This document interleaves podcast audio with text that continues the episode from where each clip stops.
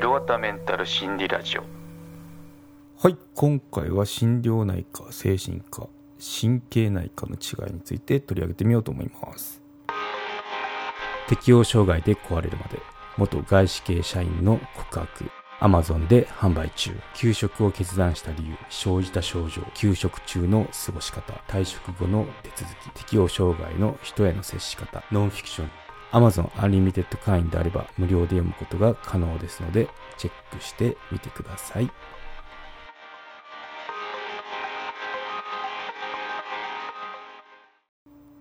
はい心療内科精神内科精神内科じゃなくて精神科神経内科ですね。うん。前回あの、病院の火災の原因の突破放火っていう記事を紹介したんですけど、まあ、ちょっとリンクの方も貼っとくんですけど、まあ、ここで、あ、そうなんだっていう、まあ、その、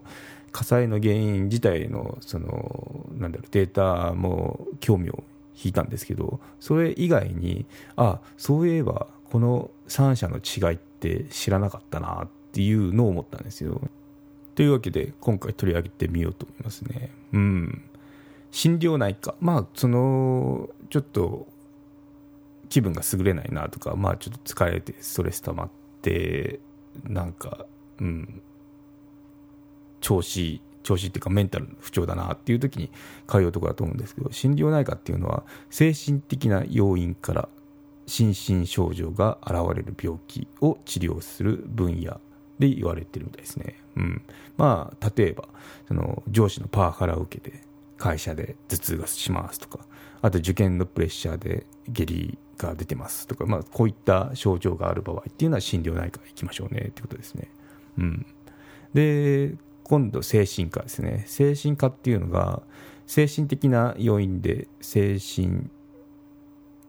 症状が現れる病気を扱う分野になりますってことで、統合失調症とか躁うつアルコール依存症とかを扱う分野になるみたいですね。うん。統合失調症、躁うつ。躁うってこっちになるんですね。神経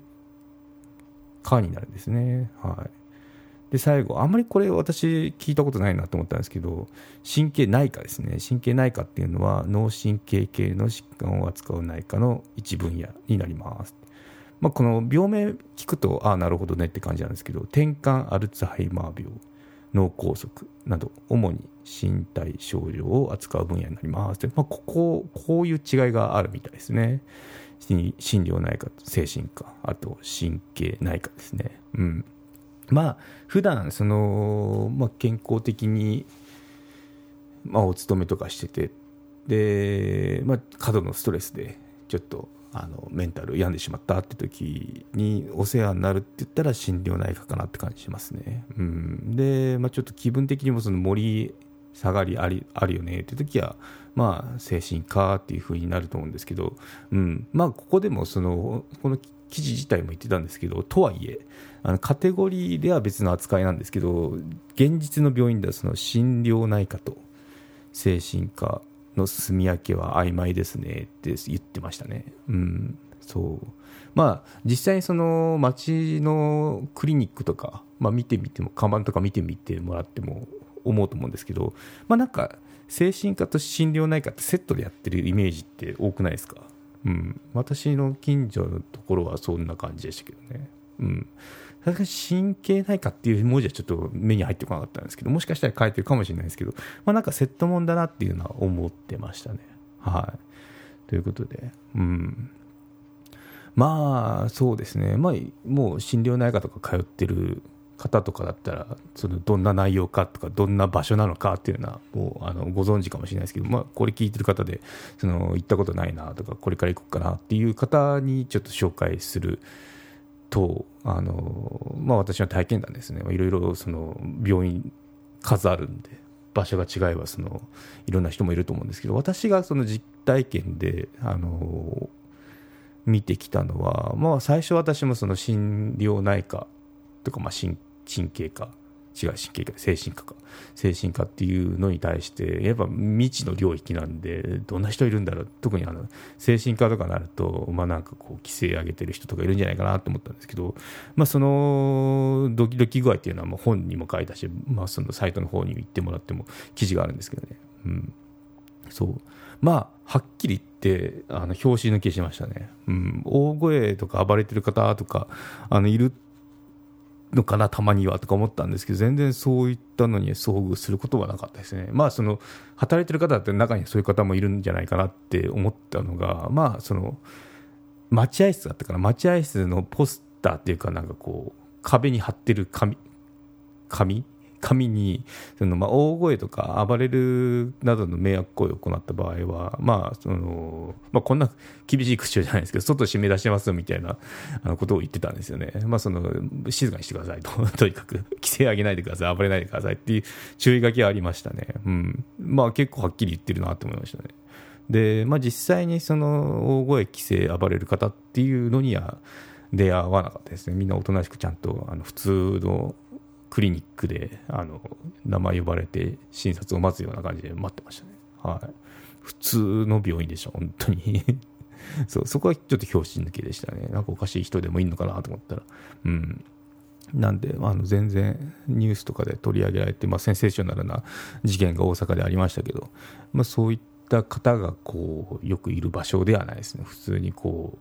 うなんだろうリワークプログラム受けたりとか、カウンセリングに来たあの患者さんとかがあの自分の名前を言われるのを待ってでその治療を受けてるっていうそんなあの普通の風邪ひいた時の内科とかあの小児科とかあとなんだろうまあ大きな病院の待合室っていう感じでしたね。はい。ということで、うん、まあ、思うには、特にこの心療内科だけではないかもしれないですけど、まあ、病院のその医療従事者って本当大変な仕事だなって思いましたね。っていうのは、まあ、あんまり今までこう健康だったんで、その病院か病院にかかるってことがなかったんですけど、まあ、今回ちょっと、今回っていうか、まあ、もう1年経つんですけど、その、まあ、ちょっと心を患って病院通いになった時に、まあ、思ったのが、うん、まあ、なんかこう、病院行くっていうと、なんかもう患者イコール弱ってる。まあ実際そうなんですけど、弱ってるんで、まあ助けてもらって当たり前とか、あのいう考えから来る、こう、わがままになってる人とか、特にあの、おじいちゃんおばあちゃんなんかその 想像してもらうといいかもしれないけど、ちょっとなんかこう、普通だとそういうことを言わないよねとか、あの、やらないよねっていうような方ちょ、ちょっとわがままかなみたいな方もいるわけですよね。うん。で、まあそういった方々にもこう、真摯に接しなきゃいけないっていう職業なんで、医療従事者っていうのは。だから結構こう、なんだろう、ストレス溜まる仕事だろうなっていうのを思いましたね。その、患者側として見る、あの、見てたら。うん。なんで、本当に頭の下がる、あの、職種だなって思いましたね。で、うん、まあちょっとその、メンタル系の勉強もしてでまがいなりにはちょっと知識つけて思うのはやっぱこ